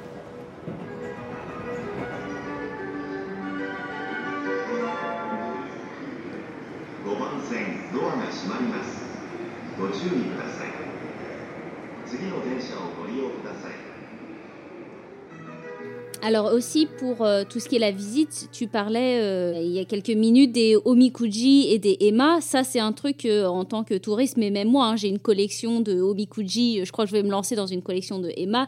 C'est des petits objets qu'on peut ramener qui rentrent dans les rituels autour des sanctuaires. Mais nous en tant que touristes aussi, on peut acheter ça. Est-ce que tu peux nous en parler rapidement aussi? Oui, ah, rapidement. Est-ce que je peux prendre deux heures C'est- On fera un autre épisode. Ah vraiment, les objets de- des sanctuaires shintoïstes, je suis amoureuse. Euh, c'est très très dur pour Oui. moi de résister à la tentation de tout acheter euh, à chaque sanctuaire que je visite et à chaque fois que je pars en voyage, je visite tous les sanctuaires de la région. Euh, mes amis me détestent, Euh, donc c'est vrai que il y en a beaucoup. Ouais, Il y a non mais il faut prendre des amis comme nous. Oui, c'est ça, des gros nerds de culture japonaise. Oui, c'est ça qu'il faut faire. On va faire un super voyage quand vous revenez tous les deux ici. On va faire tous les sanctuaires. Mais de toute façon, t'inquiète pas, on a tous des amis qui nous détestent. Moi, c'est quand je m'arrête pour prendre des photos et eux veulent avancer. Et toi, t'es le, le type qui, qui traîne pour prendre des photos. Oui, Donc euh, voilà, on, on est tous plus ou moins à un moment détestés par des amis, faut pas s'inquiéter. on connaît. C'est quand on a une passion, c'est normal. Moi, je, moi, je lutte plus. Je fais, je fais ce que je veux. Si je veux voir mon petit sanctuaire perdu au sommet de la montagne qu'il faut grimper pendant 45 minutes, j'irai. Je m'en fiche. Voilà. Et du coup, c'est vrai que les, les objets des sanctuaires, euh, alors il y a plusieurs catégories qui reviennent souvent. Vous avez le mamoli. Alors le mamoli, c'est quand même le classique, c'est la petite euh, amulette protectrice. Oh, la traduction française est vraiment pas terrible. C'est la, la petite pochette en tissu. C'est ça. Euh, souvent en tissu, parfois en plastique, si on veut que ce soit pratique et si on veut pouvoir la mettre dans le portefeuille, par exemple. C'est voilà, il y a souvent un petit cordon pour pouvoir l'attacher quelque part. Il y a plein de couleurs, il y a des inscriptions en kanji dessus. Euh, il y a des catégories qui sont souvent expliquées. Si vous avez de la chance en anglais, sinon euh, Google, euh, enfin euh, Google Translate. Les catégories, c'est souvent tomber amoureux, comment on appelle ça, l'accouchement. Vous avez ne pas tomber malade, vous avez les études, vous avez faire des voyages en sécurité si par exemple vous êtes routier ou que vous allez prendre l'avion. J'achète toujours un mamoli, euh, de, un mamoli de transport avant de prendre l'avion parce que je supporte pas ça. Euh, voilà, donc c'est il y a beaucoup de il y a beaucoup de catégories. Souvent, je vous cache pas que je prends le plus mignon. Je regarde pas trop les catégories. Oui. En règle générale, je prends celui que je trouve le plus beau. Euh, Il y en a qui sont ronds, il y en a qui sont rectangulaires, il y en a qui. Enfin, il y a vraiment de tout, c'est j'adore. Euh, donc, les mamolis, c'est super. Techniquement, si vous habitez au Japon, le mamoli se rend chaque année. C'est-à-dire que quand vous avez terminé votre année, vous êtes censé le donner à n'importe quel sanctuaire euh, pour que les prêtres s'en saisissent et, soit le brûlent, soit euh, voilà pour, annuler un peu euh, l'année qui vient de s'écouler. Vous êtes censé en reprendre un, nouveau, un frais. Après, beaucoup de Japonais eux-mêmes avouent volontiers avoir visité le sanctuaire de Issei qui euh, prend vraiment beaucoup de temps pour y aller. Donc ils disent Moi, j'ai pas trop envie de jeter euh, mon, mamoli que j'ai pris là-bas, euh, j'irai plus jamais à Issei. Donc il y a quand même beaucoup de Japonais qui gardent leur mamoli. Donc vous pouvez garder votre mamoli. Ne l'ouvrez pas. Si vous l'ouvrez, à l'intérieur, il y a les prières des, des prêtres. donc vous verrez que c'est une petite pochette que vous pouvez ouvrir. Ne l'ouvrez pas parce que bah, ça annulera la prière en fait. Donc si vous êtes très curieux, faites-le, mais votre mamoli ne vaut plus rien derrière. Euh, voilà, donc ça c'est un peu les mamolis, c'est probablement un de mes préférés. Alors justement, question pratico-pratique, autant euh, les acheter c'est facile puisque tu as un bâtiment à côté du pavillon principal où ils sont tous étalés avec la petite traduction en anglais qui va bien. Euh, moi j'ai jamais osé en rendre des certains que j'ai achetés. on les rend où? Est-ce qu'il y a un tronc, une boîte? Est-ce qu'on les présente Ouais. aux Alors- personnes qui sont...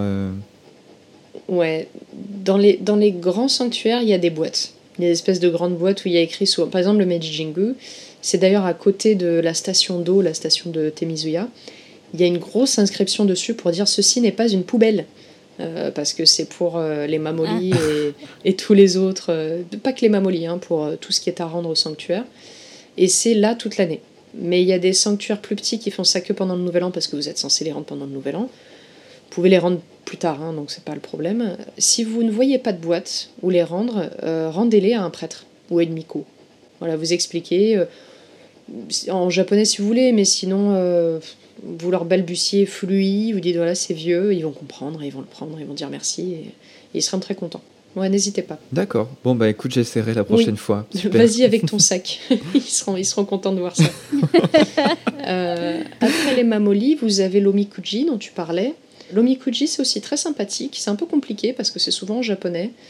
Si c'est en japonais, je ne sais pas si ça vaut trop la peine ou alors vous prenez Google Translate. C'est une petite bande de papier que vous allez tirer. Alors, euh, il y a différentes méthodes en fonction des sanctuaires ou des temples. Souvent, c'est une boîte. Souvent, c'est une boîte cylindrique en bois ou en, métal. Vous retrouvez encore cet élément du son. Donc, quand vous allez secouer la boîte, vous allez tirer, euh, vous allez prendre la boîte, vous secouez la boîte qui va faire du son pour attirer l'attention des kami pour qu'ils vous permettent de, de tirer une bonne fortune, puisque c'est une fortune. Il va y avoir un petit bâton en bois qui va en sortir et qui va vous donner un numéro. Et ce numéro, vous allez voir des petites boîtes sur le côté où les numéros sont inscrits, et vous prenez le numéro qui vous convient, et là vous allez obtenir une fortune. Vous allez obtenir une prédiction. Euh, souvent, c'est des fortunes sur, euh, voilà, sur l'avenir, est-ce qu'il faut vous voyager ou pas. C'est souvent sur le papier, il y a plein de thèmes différents. Il y a alors pour l'amour, ça va bien se passer, Ouais. euh, tu vas pas tomber malade, mais attention, pour le voyage, peut-être pas cette année. Ni l'année prochaine, ni celle d'après, ni... Non, ni dans 10 ans, voilà, laisse tomber les voyages, reste chez toi. Je l'ai eu beaucoup, celle-là, souvent. Ouais, ouais, en ce moment, ouais, c'est un peu... Je pense que c'est assez populaire. Euh, donc voilà, il y a plusieurs catégories. Il y a un kanji principal normalement en haut qui vous dit si en règle générale c'est chanceux ou pas. Vous avez plusieurs euh, niveaux de chance. Si c'est pas chanceux, euh, si vous vous retrouvez avec une mauvaise fortune qui vous dit vraiment euh, fin du monde, tu vas tomber malade, tu vas divorcer, tu vas voilà bon, c'est peut-être pas idéal de, de garder ça. Euh, donc ce que vous pouvez faire, c'est pour ça que c'est sympathique le shinto.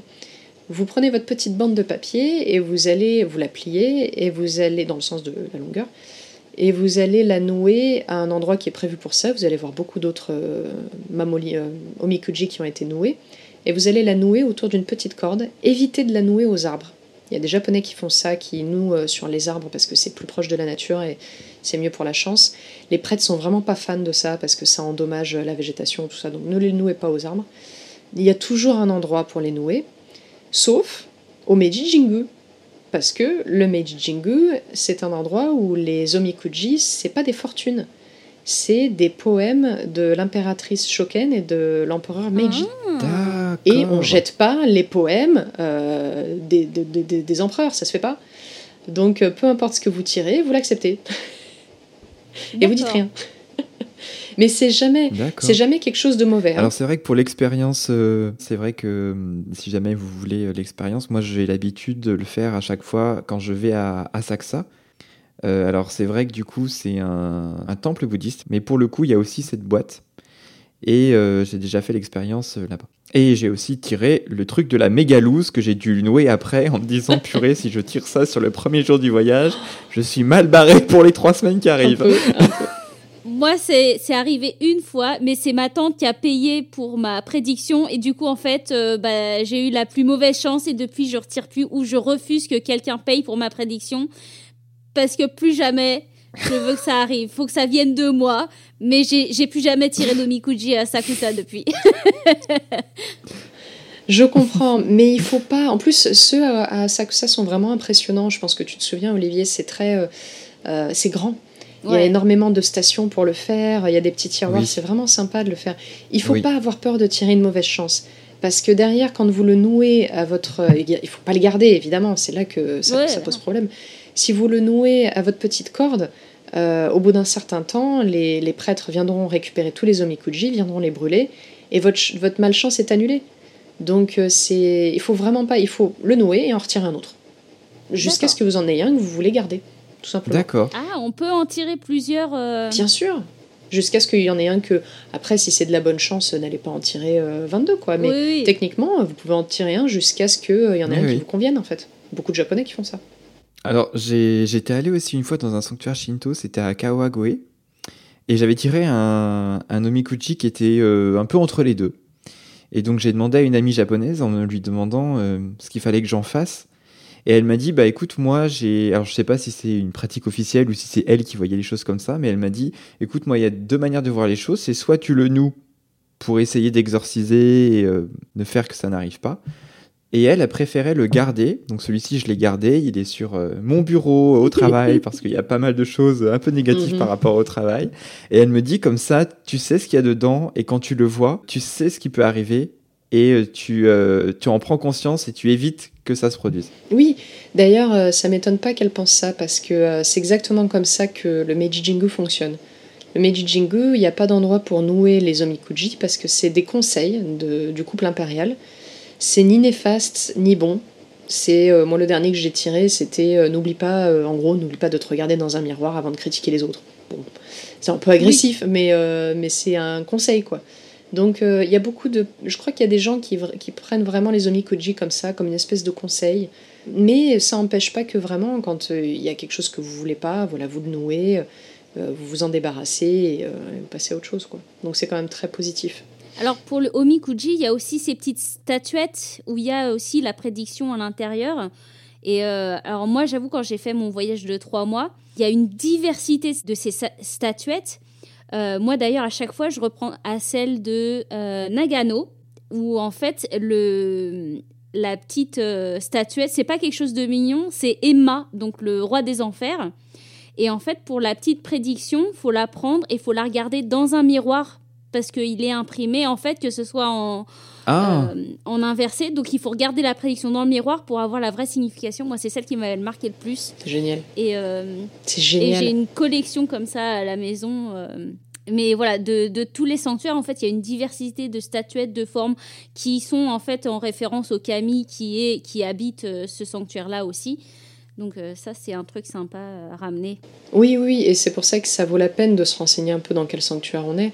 Et c'est exactement ce que tu dis. Moi, ce qui me fascine le plus, c'est de découvrir euh, les formes que prennent les mamoli, les omikuji euh, d'un sanctuaire à un autre.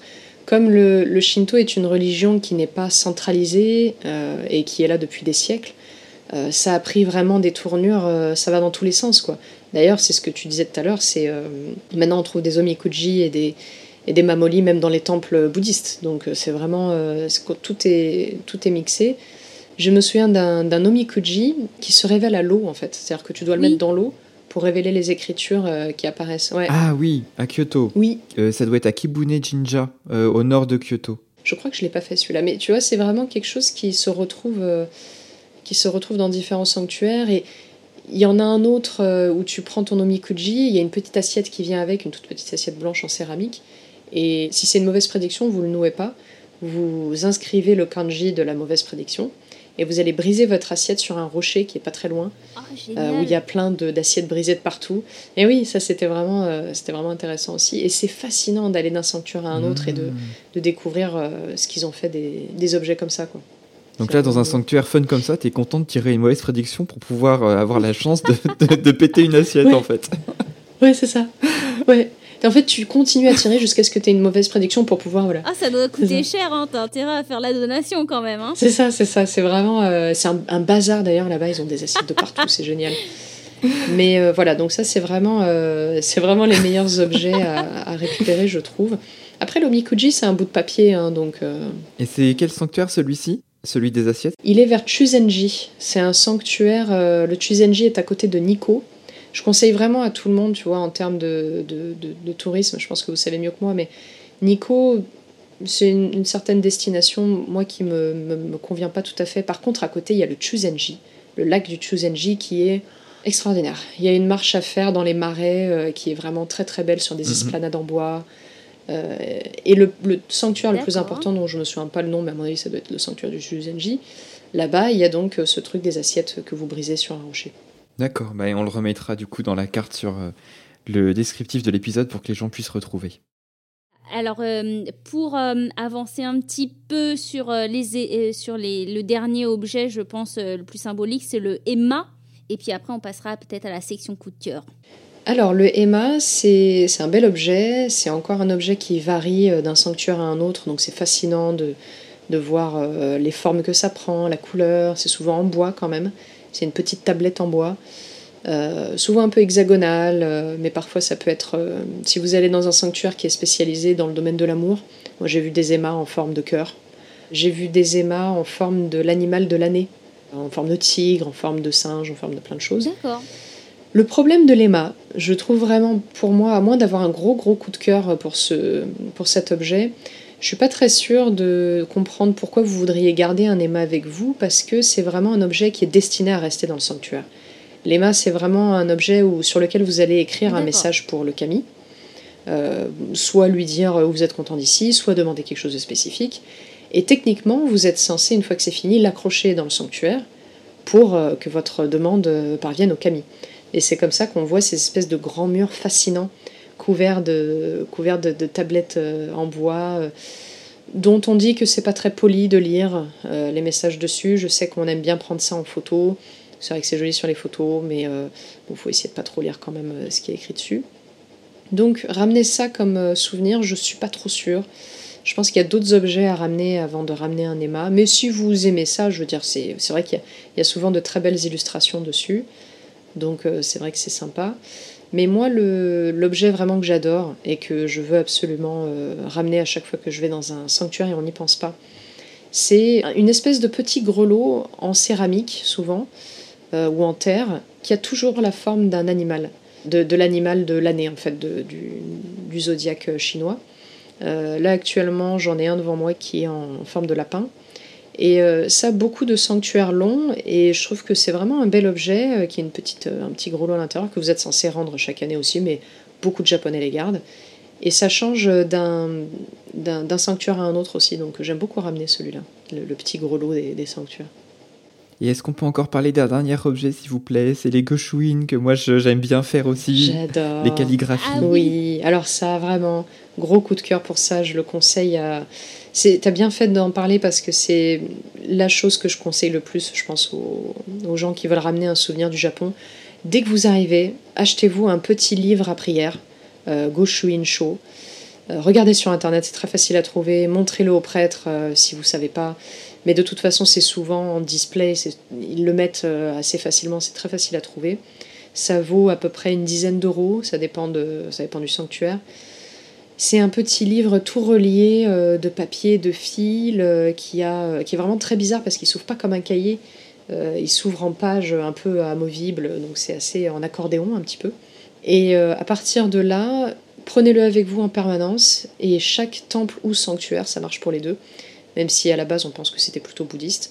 vous, avez toujours une station quelque part, vous verrez des gens qui s'alignent avec leur petit carnet, vous vous mettez là. Vous n'avez pas besoin de dire quoi que ce soit. Parfois, il y a des prières différentes euh, qui soit correspondent à telle partie du bâtiment ou alors à un, un spécifique. Euh, prenez soit le moins cher, soit le plus beau, soit voilà, c'est pas très. Euh, si vous savez pas ce que c'est, c'est pas très important. Euh, moi, j'ai visité un sanctuaire il y a pas très longtemps où euh, celui que j'ai choisi n'était pas la prière principale, mais c'était une prière, un, un stamp, un, un, sceau qui était bleu, donc je le voulais absolument. Donc derrière, je m'en fichais.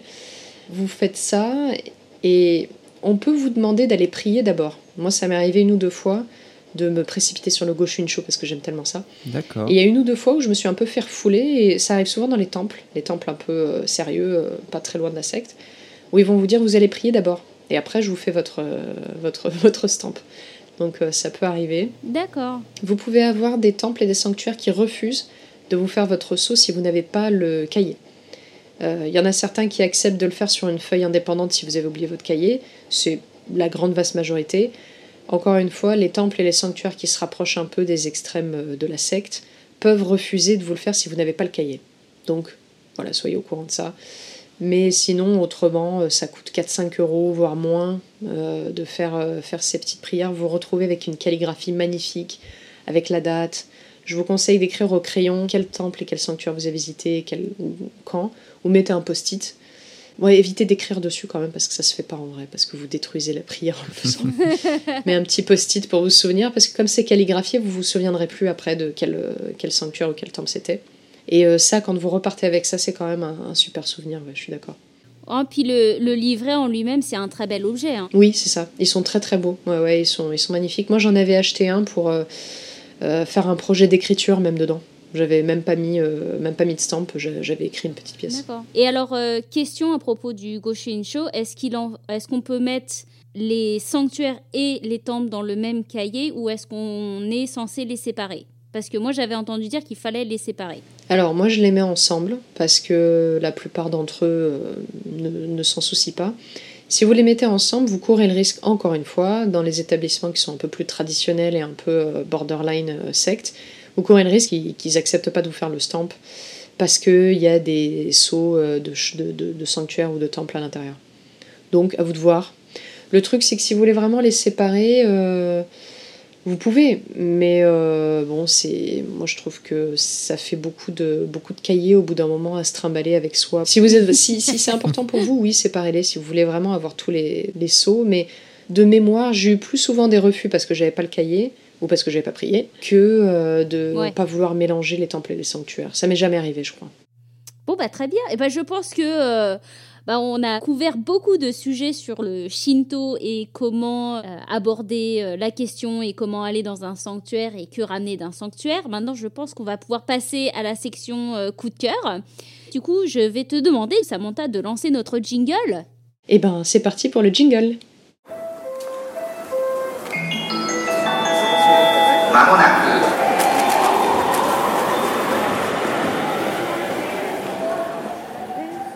Alors, on se retrouve dans la section coup de cœur, traditionnelle section de fin d'épisode, où cette fois-ci, c'est Samantha, notre invitée, qui va nous présenter son coup de cœur. Donc, qu'est-ce que tu as choisi? Oui, alors j'ai un petit peu réfléchi parce que bon, en termes de coup de cœur ici, euh, c'est quand même difficile de choisir dans, les, dans, la vaste variété qu'on a. Côté coup de cœur, un petit peu culture, euh, culture en règle générale, un peu populaire, je recommande vraiment euh, le, le manga et l'animé Nouvelle Génération qui est sorti en ce moment et qui est Jujutsu Kaisen. En tant que. Ah oui. Ouais, je le, je le recommande vraiment à tout le monde parce que euh, moi, je l'ai vu. euh, je, je crois que je suis pas à jour sur les derniers épisodes, mais euh, je crois qu'il y a un film qui est sorti que j'ai pas vu. Mais en tant que féministe, puisque donc j'ai mon podcast féministe, donc c'est vraiment une, une vision que j'ai en permanence. C'est un manga qui passe tous les qui passe tous les checks en termes de représentation de femmes, d'absence de masculinité toxique. Euh, les femmes dedans sont badass, euh, intelligentes, drôles, vulnérables. Voilà, donc vraiment euh, vraiment super. Pas de hypersexualisation des filles en, en costume d'écolière. Donc pour moi, c'est le manga, l'animé qui passe tous les checks, puis c'est super drôle, et puis en plus c'est vraiment fun. Un peu une histoire de, voilà, de lycéens qui se retrouvent à combattre des monstres avec des pouvoirs spéciaux. Euh, donc voilà, ça c'est un peu le, la recommandation euh, culture un peu populaire que j'avais à donner. Et en termes, j'avais aussi autre chose, si je peux en donner deux. Est-ce que, euh, est-ce que j'ai le droit? Mais oui, vas-y, fais-toi plaisir. alors, je voulais vous parler d'un livre que j'ai récemment lu et qui est extraordinaire, qui est sur Okinawa, sur une des îles qui est, enfin, une, une- une série d'îles dans le sud du Japon. Le livre s'appelle Speak Okinawa. Ça a été écrit par euh, Elisabeth Miki Brina, qui est une femme euh, à moitié américaine, à moitié Okinawa, de, sa maman, elle est, elle est d'Okinawa. Et c'est absolument fascinant de lire ça parce que c'est une autre facette de la culture japonaise qui est la vie dans les îles japonaises parce que les îles japonaises c'est pas du tout euh, la vie dans le territoire principal japonais. Okinawa a une histoire chargée et compliquée euh, d'invasion, de présence américaine, de présence chinoise, euh, voilà donc c'est pas tout rose. Et de présence japonaise aussi, parce qu'à la base, c'était un, un royaume à part euh, du Japon. C'est ce qu'on oublie aussi du Japon, c'est que c'est pas juste une entité euh, singulière, c'est qu'il y a plusieurs euh, peuples japonais, euh, pour faire ça euh, vulgairement. Ouais, c'est ça. C'est vraiment l'histoire d'Okinawa est, est fascinante et elle, elle s'y penche pas mal. Vraiment, euh, Ouais. Elisabeth Miki euh, nous parle beaucoup de. Elle fait en fait un chapitre sur sa vie personnelle parce qu'elle explique euh, sa relation avec sa maman qui est d'Okinawa et qui parle pas très bien l'anglais, mais elle qui a grandi aux États-Unis. Euh, donc elle fait vraiment euh, un chapitre là-dessus et un chapitre sur l'his- l'histoire d'Okinawa. Et notamment, c'est elle qui m'a appris que Okinawa avait été euh, vendu aux Japonais, en fait. C'est-à-dire que quand euh, ils étaient un peu sous le contrôle américain, euh, c'est une île qui a été littéralement vendue pour un prix, une somme d'argent, au Japon. Donc c'est c'est compliqué, euh, c'est un beau livre qui développe vraiment la relation entre sa maman et sa fille avec des incompréhensions culturelles. C'est sur le Japon, Okinawa ça fait partie du Japon et c'est ma recommandation lecture. Top. Génial. Voilà. Bah, merci beaucoup Merci à pour vous. ce coup de cœur parce que c'est vrai qu'il y a, il y a peu d'informations sur Okinawa aussi, juste sur Okinawa et, euh, et, euh, et son histoire. Mhm. Et ça t'intéresse énormément, Laureline, puisque toi. euh, Oui, parce que je oui. rêve d'aller à Okinawa. Il y a des, pour ceux qui sont dans le café, il y a des fermes de caféiers euh, là-bas. Donc ça, c'est aussi c'est un truc que je vais aller voir. Donc euh, bah merci. Euh, merci encore pour euh, avoir accepté notre invitation. On est tellement content de d'avoir pu t'accueillir ici. Ouais, merci vraiment. C'était au-delà de, des attentes qu'on avait. Enfin, franchement. euh, Merci à Je vous. crois qu'on a découvert euh, beaucoup de choses et puis tu es aussi une belle personne. Enfin voilà, c'est c'était un super épisode. Moi, je suis vraiment content euh, qu'on t'ait contacté et surtout que tu accepté.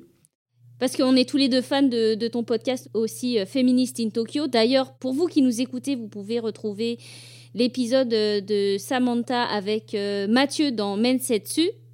Et puis, euh, donc, dans son podcast à elle, qui est en français et en anglais, donc euh, Féministe in Tokyo. Vous pouvez les retrouver sur toutes les plateformes d'écoute, bien évidemment.